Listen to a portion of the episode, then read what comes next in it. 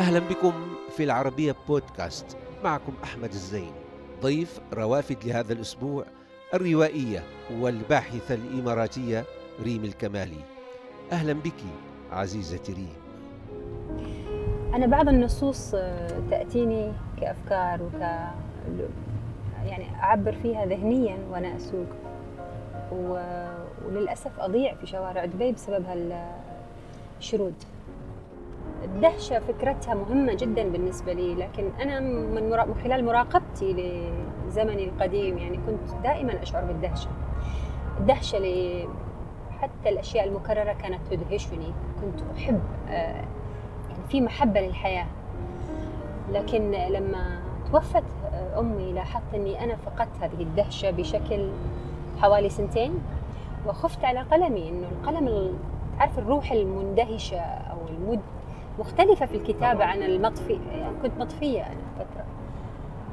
فكانت مؤثرة شعرت بها انقلاب داخلي يعني من أني فقدت الدهشة. تأثرتي بأمك أنت؟ كانت كانت كل شيء بالنسبة لي.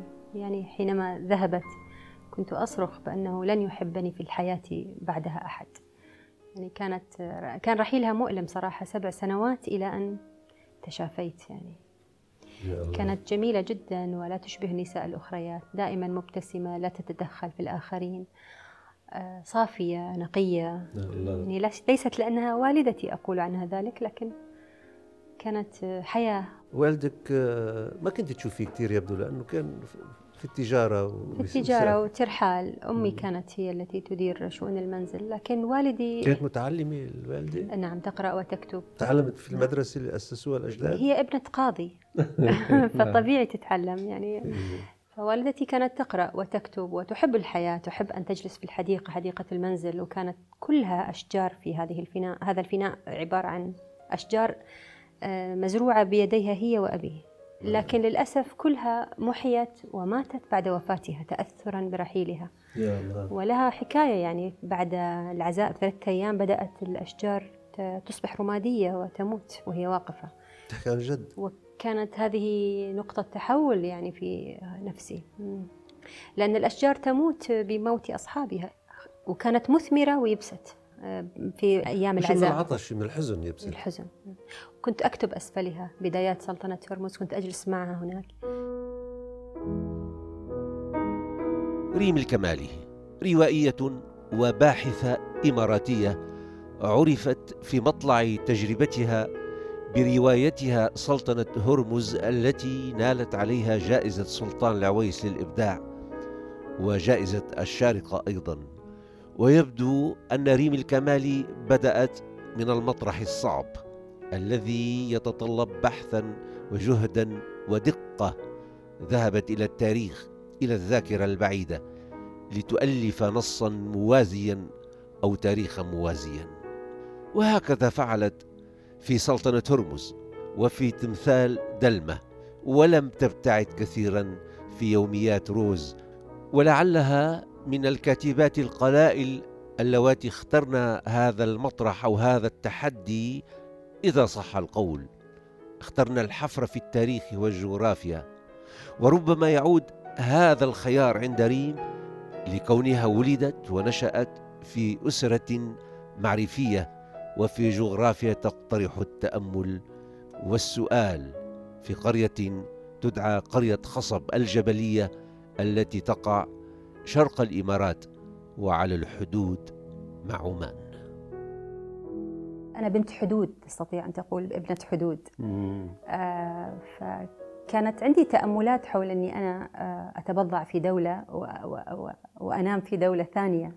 مم. حدود عارف ومنطقه الجبال هاي وهذه الحدود أحيانا بتعمل نوع من الالتباس بانتماء الشخص نعم. انتماءه للحياة وليس هذه التساؤلات حول الانتماء آه، يعني قتلتني مم. قليلا في فترة المراهقة تحديدا لما استوعبت حكاية الحدود. لكن آه، القرية برمتها يعني قرية تأملية يعني قرية خضراء آه، اسمها خصب اسمها خصب. وخصب من الخصوبة. نعم. وبينها جبال كلها شاحبة رمادية لحد يعني وعالية جدا لدرجة أن السماء فوقي مختصرة. النجوم مختصرة. آه، الفتحة الوحيدة هي منطقة الشمال الشمال اللي هي على الم... التي تقع على مضيق هرمز. الفتحة الوحيدة للقرية يعني. فمن يدخل على القرية يدخلها بالسفن. يعني يأتي من رأس الخيمة مثلا أو من طرف آه، بحر. بده يلتف. تماما. إيه. فأنا كنت أشعر بالعزلة وبإني أنا في منطقة جنة صغيرة بس بالعزلة في نفس الوقت. وكنت أتساءل عن هذه السفن التي تطوف أمامنا المعبر المضيق. سفن ضخمة. أقول يعني من هؤلاء الذين يعبروننا ولا يعبروننا؟ من أنا في هذا المكان؟ منعزلة على هذا العالم الكبير. وخاصة أنه حتى الضوء يعني في مسألة الضوء والشمس حين تشرق الشمس تشرق ولا نرى القرص إلا بعد ساعات وحين تغرب يغيب القرص ويظل الضوء طويلا حتى تظلم العالم.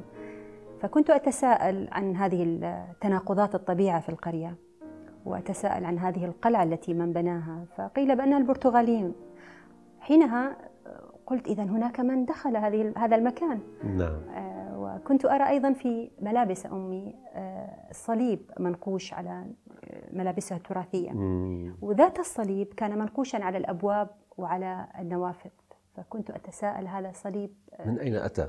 من أين أتى؟ وفيما بعد حين تخصصت التاريخ وسافرت ورحلت آه، وجدت أن ذات الصليب هو الصليب الكاثوليكي البرتغالي.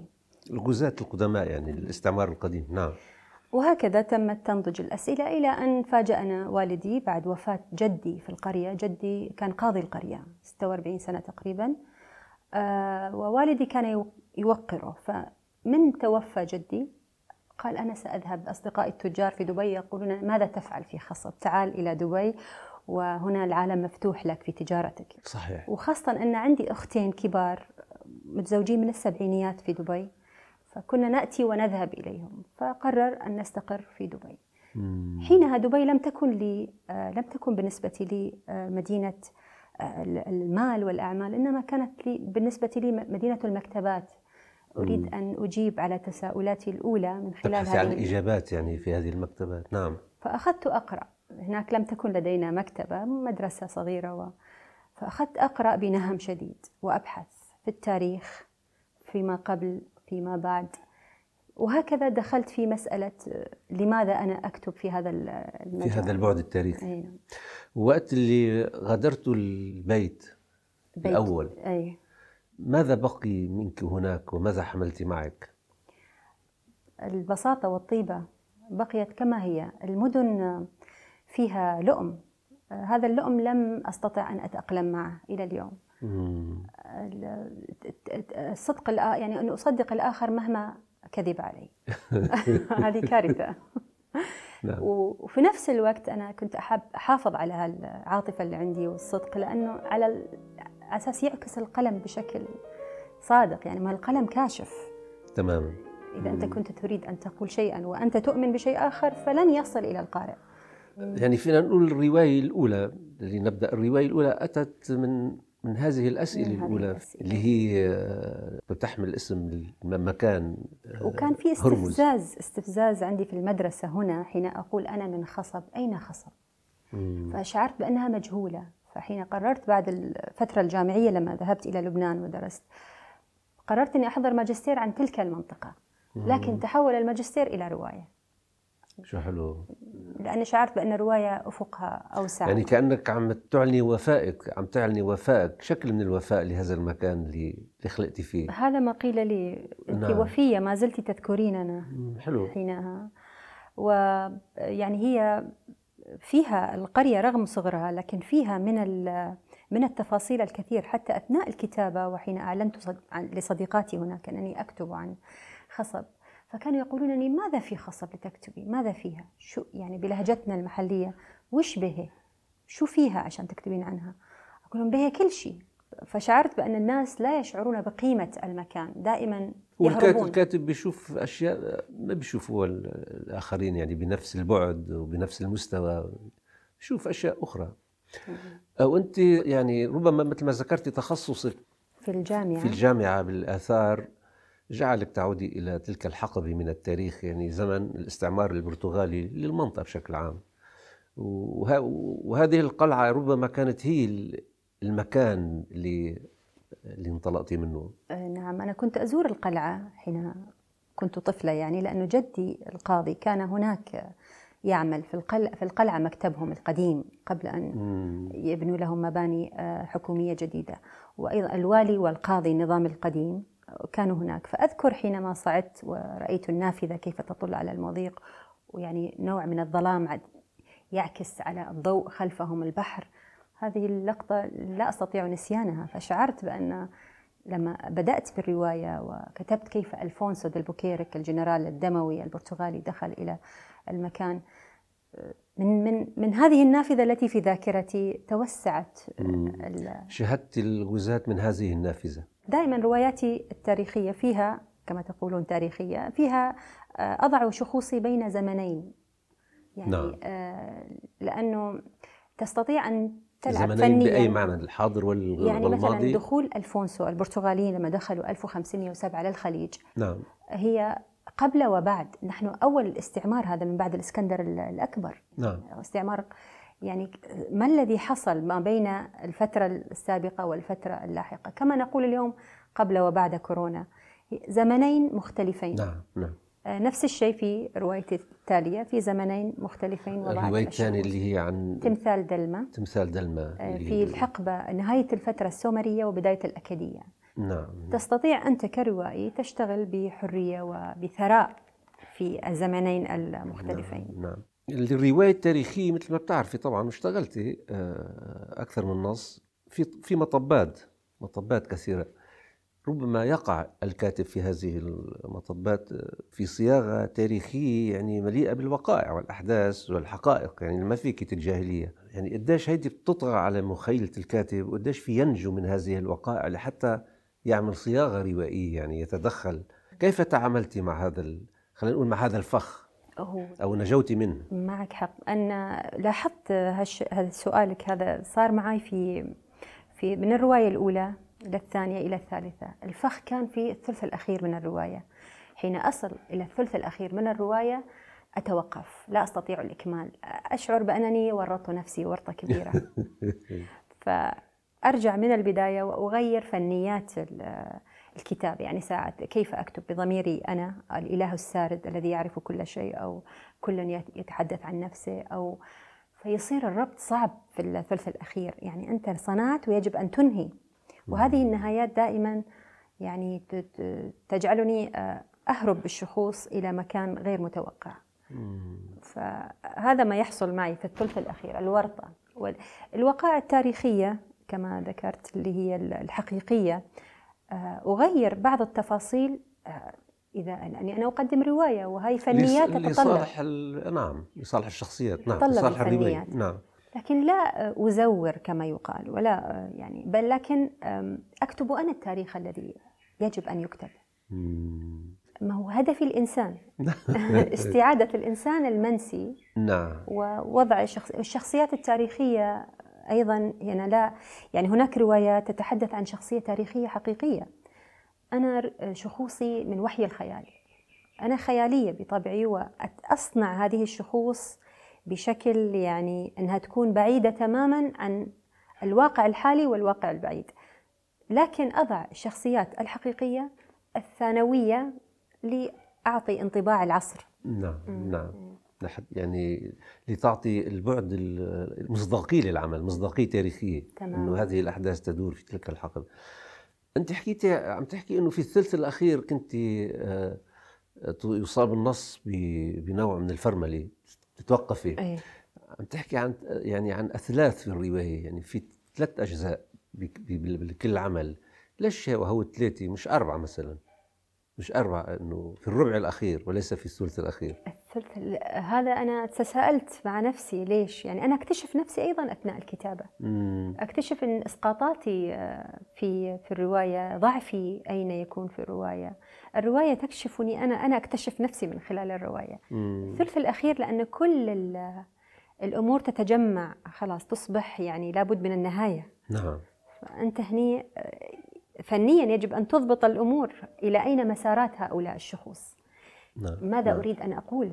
في الغالب في الغالب معظم الكتاب اللي يذهبون للكتاب التاريخي أو للعمل التاريخي الرواية التاريخية يعني يتكئون على التاريخ لقول الحاضر بطريقة أو بأخرى أنت فينا نقول آه، نعم. لست في هذا المطرح تماما أم يعني آه، إذا لم أقل ما يقال اليوم إذا أنا روائية فاشلة يعني هو نعم. كل الأمور في دائرة في هذه الحياة الدائرة المقدسة اللي نعرفها كلها تعيد نفسها. الإنسان يعيد نفسه التاريخ يعيد نفسه الأحداث لكن الإنسان قلما يتعلم نعم. آه، يعني في شخصية مثلا بدرة الطموحة اللي هي في سلطنة هرمز آه، اللي بتحب ألفونسو؟ اللي لا اللي بتحب أنطونيو. أنطونيو كان أنطونيو. ضد ألفونسو. أنطونيو. أنطونيو أصغر القباطنة البرتغاليين على الأسطول. نعم. وكان يبحث عن مجده. فكل شخص يبحث عن مجده. آه، أيضا بدر كانت تبحث عن مجدها المعرفي الخروج من هذا المكان من خصب. لتعرف أكثر. فلم تجد سوى أنطونيو لتهرب معه يعني كواقع وتثق فيه. وهو يعرف أسرتها بعد الاستعمار لما دخل وتداخلوا الناس مع بعض. من خلال هذه الأمجاد التي كانوا الشخوص يريدونها هناك يعني نحن الآن في زمننا أيضا لديك طموح وأنا لدي طموح لديك مجدك تريد أن تحققه لكن كيف تريد أن تحقق هذا المجد؟ نعم. هناك من يدوس على الآخر لتحقيق هذا المجد. وهذه الشخصية بدرة قديش بتشبهك؟ آه، في ربما في حب المعرفة. مم. لأن هي كانت دائما تذهب إلى السرداب السفلي في بيتها حيثما ترك والدها المخطوطات آه، من ترحاله. مخطوطات جدك أجدادك يعني. تربط أنت. نعم إيه. فيعني هي أنت أنت في فترة ملاحية كبرى في الخليج قبل الوجود البرتغالي. نعم. كانت المدارس الملاحية على أوسعها. أهم الملاحي العالم كانت في الخ... كانوا في الخليج. من ضمنهم أحمد بن ماجد نعم. الذي يفصل بين. قريتي وبينه جبل. ولديه مخطوطات كثيرة وحتى أفكر أن أبحث عن بقية المخطوطات لأحمد بن ماجد الملاح الضائعة. يعني وجدوا في باريس في مكتبة باريس آه، نسخة ووجدوا في الكويت. ويقال بأن في الهند مدينة كوتشين فيها 5000 آه، مخطوطة عربية مجهولة. كنت أفكر بالذهاب لولا الكورونا لأبحث في هذه المسائل يعني. جميل إعادة تناول هذه الشخصية. مخطوطات الأجداد أسرة الكمالي. هذه المخطوطات يعني بعضها يعود إلى أظن مئات السنين. يعني أقدم مخطوطة 250 245 سنة. علقت الصفحة الأخيرة صورتها في برواز هناك. لجدي الخامس. شيخ محمد بن كمال الذي ننتسب إليه. نعم. كان منفتح هذا الجد إلى حد ما؟ أنا تساءلت هذا السؤال. إذا لم يكن منفتحا لم يؤسس هذه المدرسة التنويرية في فترة استعمارية و... وكانت مختلطة المدرسة؟ آه لا توجد نساء آه. فقط. لأنه لن, لن يبعثوا الأهالي أصلا. مم. فكانت يقال بأن زوجتي كانت تدرس في البيت من يأتي إليها. هذا قرآن مخطوط ب... نعم هذا بخط الإيد هذا. يجب أن أرممه قريبا. هذا بخط الإيد؟ أي نعم. خط خط أحد الأجداد هذا؟ أي نعم. أوه شو الخط الفظيع هذا. فظيع آه، يعني خطوطهم جميلة كانت. إيه ف- فنانين. كان تأثيري شو حلو يعني. تأثرت كثيرا في هذه المسائل. حلو؟ إلى حد ما. لا أعرف. نعم. هذا هذا أنا يعجبني حلو هذا؟ مرمم من 100 سنة هو أقدم من 100 سنة مرمم من 100 سنة بالأصل. بسعف النخل. مسعف النخل؟ هو قريب من الأصل. هذا المتوفر يعني كان. يا الله شو حلو. الأسرة الكمالية كانوا يسمونهم الأساتذة الخليجيون الأوائل أساتذة الخليج الأوائل المدرسون الأوائل المعلمون الأوائل. يعني ما تركوه لنا من تراث هذا هو. هذا المخطوط وضع قماش. تخيل معفن هو الحين لازم أرممه لكن قماش. ما ما عندهم طرق ثانية يا كانت. إلهي. إيه ليك انتبه على إحرام. لك. هذا قد عمره هذا. آه هذا من آه، 170 سنة. بتعرفي أنا بمسك هاي الأشياء بحس بحزن. لماذا؟ لأنه بحس بإيدين اللي يعملوه. هذا الكتاب ليس من أجدادي إنما أنا اقتنيته. هذا التوراة والإنجيل. طبعا هذا اقتنيتيه لغاية في نفسك يعني اللي تعملي. مقارباتك إيه، جميل يعني. أسفار أسفار كاملة يعني كلها وهي عدتي إلى الأسفار لتكتبين أسفارك. مش مزبوط الكلام؟ جميل كلامك.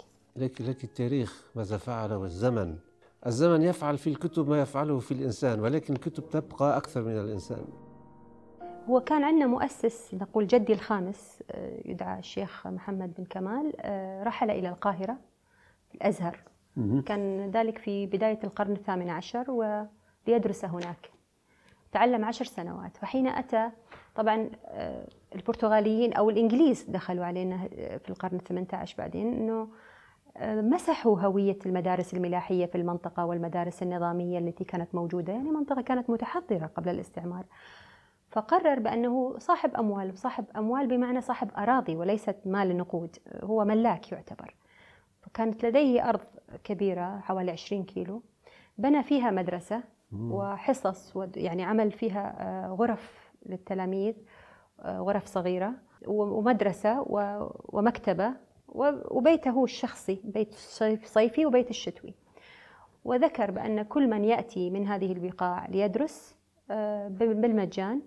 ومع واجباته الثلاث مع مصروف بسيط فظيع فكان إي يعني يعتبر إنه 70% من أملاكه آه، وقف لهذه المدرسة والمدرسة بالتالي استمرت بهذا المنطلق المدرسة كانت تعطي دروس لغوية نحوية فقهية تعرف أنت المدارس القديمة في كل العالم كانت مدارس دينية رهبان أو مدارس صحيح. دينية لم تكن هناك لا. مدارس لا. نظامية حديثة فالشخص اللي هو جدي الخامس وخطه موجود هناك. أنجب أربع أولاد فمن كل ولد يخرج عالم واحد ويستمر في هذه المدرسة. الآن لدى عمي هو ما بيستلم المدرسة لكن المدرسة ضعفت. يعني من 1980 وصاعد أو لأنه تخرجت المدارس النظامية نعم. فصارت مثلا في الصيف اللي يبغى يتعلم علوم دينية أو لغوية يذهب إليها. يذهب إلى المدرسة. لكن من في خلال تاريخ هذه المدرسة آه، 250 آه، سنة تقريبا الآن آه، كان كل تلميذ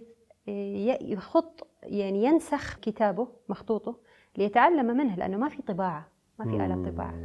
لذا تكودت هذه النسخ مخطوطات في مكتبة المدرسة بشكل بالمئات المئات.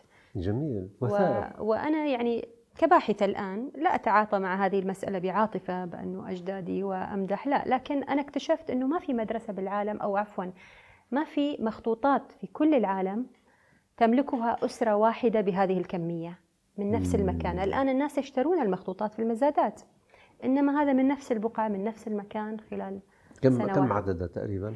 آه، لا أعرف إذا تصل الألف لكن هناك الصورة في موجودة المكتبة. فأنا أثرت فيني من طفولتي نعم. وأنا أشاهد هذه المخطوط الخطوط الأجداد لا كهرباء لا كذا فهذه الخطوط الجميلة يعني كنت أتأثر نوعا ما. هذه المكتبة مكتبة الأسرة الكمالية اللي هي في المدرسة. المخطوطات التلاميذ هاي كلها؟ عجيب. وهذه مخطوطات أجدادي في كبت خاص جايبينها من دمشق هذا من الأرز. أيوة هذه بقيت هونيك بالمدرسة موجودة هذه حلو. نعم هناك أسر تبني وتؤسس للمعرفة وعلى قدر معطيات زمانها. وهذه السيدة هي سليلة أسرة متنورة ورثت منها الشغف في الكتاب. والرغبة في البحث وفي الإبداع. أعزائي يمكنكم متابعة روافد على مواقع التواصل الاجتماعي تويتر وفيسبوك ويوتيوب.